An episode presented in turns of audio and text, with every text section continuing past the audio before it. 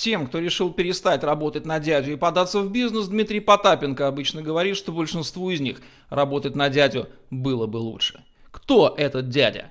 Это предприниматель. Его работа самая сложная работа в мире. С одной стороны, разбалованный с меняющимися вкусами клиент. С другой, те, кто дает ресурсы для бизнеса. Поставщики, арендодатели, банкиры, наемные работники. С третьей, те, кто регулярно доит предпринимателя, прикрываясь законами.